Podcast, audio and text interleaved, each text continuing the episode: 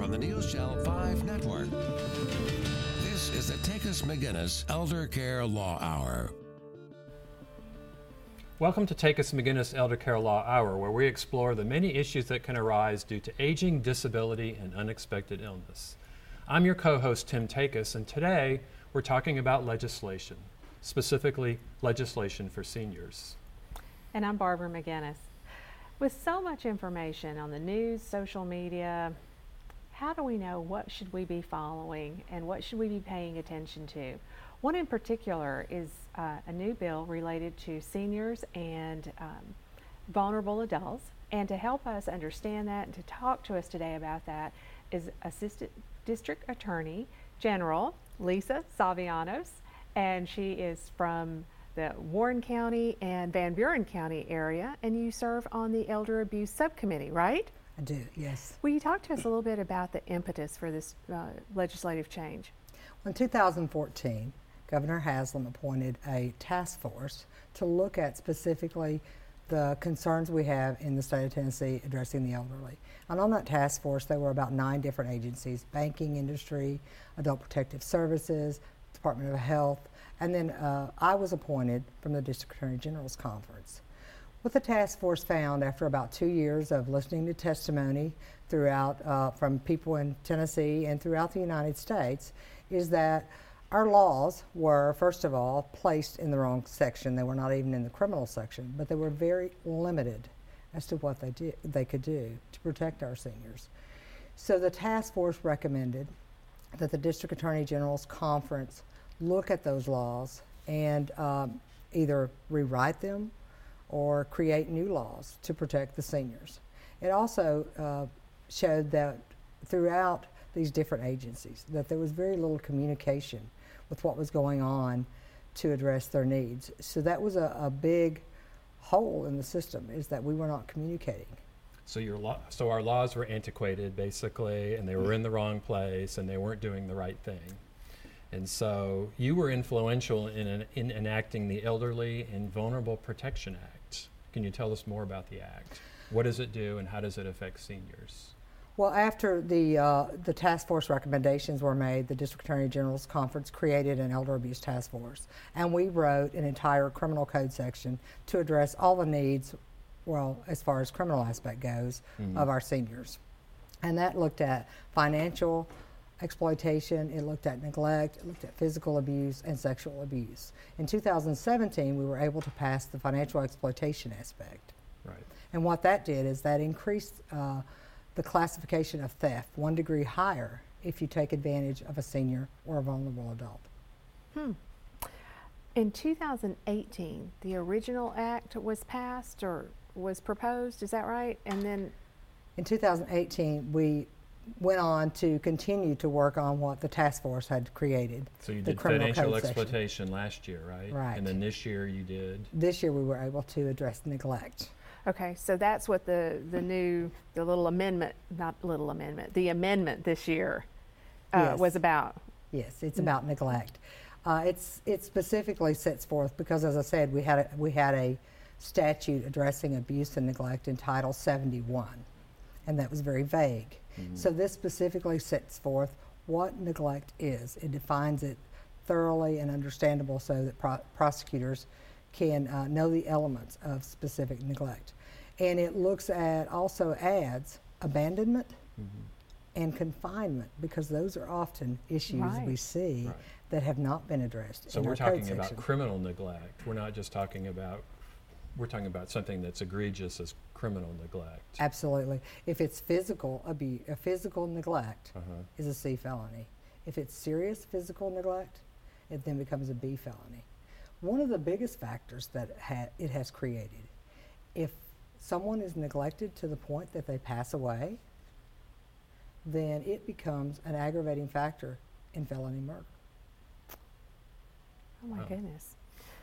So now the act also addresses financial exploitation and financial theft. That was last year, right? Correct. So how does it do that? Tell us a little bit about how that act works. Well, what it does is it, it specifically, as I said, class the classification is one degree higher. Mm-hmm. So if it's an E felony for you and I, then it is a D felony if you take, uh, if you steal from a senior. Mhm. Also, it, if, a lot of the problems we were seeing is that people would have a power of attorney and think, well, I have a power of attorney. I can do what I want with those assets. Mhm.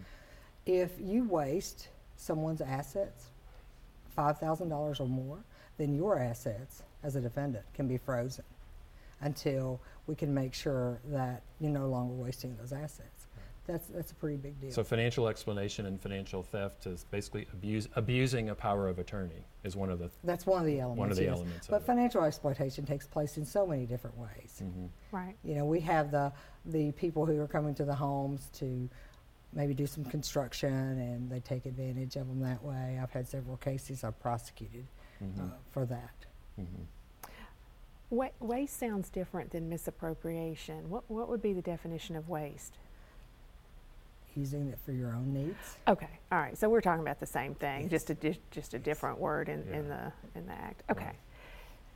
So what about the vulnerable adult protective investigative teams? Tell us about that. Well, VAPIT is another thing that came from the task force. Okay. Because as I said, we found that agencies were not communicating. Uh, and because of that, we helped write the VAPIT statute. And it requires prosecutors to develop a team. Mhm. And at best, at minimum, you must have adult protective services there Mhm. and law enforcement. What we do is we review every single case that comes through the hotline on adult protective services. Last year, our first year, within nine months, we'd reviewed almost 10,000 cases. 10,000 cases go to the hotline? Is that the, that's a number you call and some, or Well- anybody can call? That's a number that anyone can call. For a matter Mhm. of fact, under this year's statutes, it's a Class A misdemeanor if you fail to report Mhm. abuse of, an, of a senior. Yeah. Hmm. So those teams come together and they look at these cases to see that hopefully we don't miss things Mhm. and things don't fall through the crap, Mhm. cracks. Mhm. So this is new. I It mean, we is haven't, new. we haven't had, n- no one's been doing this before in Yes, Tennessee. And our stats were just from nine months. And so it took a while to get those teams together, Mhm. for the prosecutors to get those teams together. But it's a, it's a good start to protecting our seniors. Mhm. So we did not, we really did not know this was going on, or at least had this organized and being taken, having records. Correct. So how is Tennessee ranking among legislation and seniors, I'm so other proud of this because I thought you might ask me this question and I researched it and Tennessee is fourth in the nation in All right. 2018. In 2018, I mean, as far as legislation that helps seniors. Yes, to protect them. And we've got some more work to do, All right. but I think before it's over with, we're going to be number one in the nation. Okay, so what more work that needs to be done? Yeah. Well, we have the physical abuse, Mhm. and it has a pretty high price tag. When you're looking at getting legislation pag- passed, you always have to look at the cost. Uh, and we're, I'm going back this year with the physical abuse statutes. And then we also have sexual abuse. Wow. So w- what made you choose to champion these causes? Well, I've championed several causes. Yeah. But when you look at what is going on in our world today, the fastest growing population is our seniors. Mhm. And they are also the easiest prey. And we have virtually nothing to protect them and help them. And a personal reason as Mhm. well. Mhm. 20 years ago, my mother um, was in a facility and she was not cared for properly. And as a child, there was very little that I could do to help her. And so uh, when I was given the opportunity, of course, I thought about my mother. Mhm. So General Z, uh, we've got 30 seconds left. Where do people go to find out about these bills, about what's going on in the legislature? They can get on the legislative website, also talk to their own legislators about this because if you know someone who's a senior All right. or, And we have your contact information up here. Yes, Okay, so that's TennesseeDAGC.org, and What- that stands for, Tennessee District Attorney General's Conference. all right, Yeah. okay. All right, well, it's time for a break.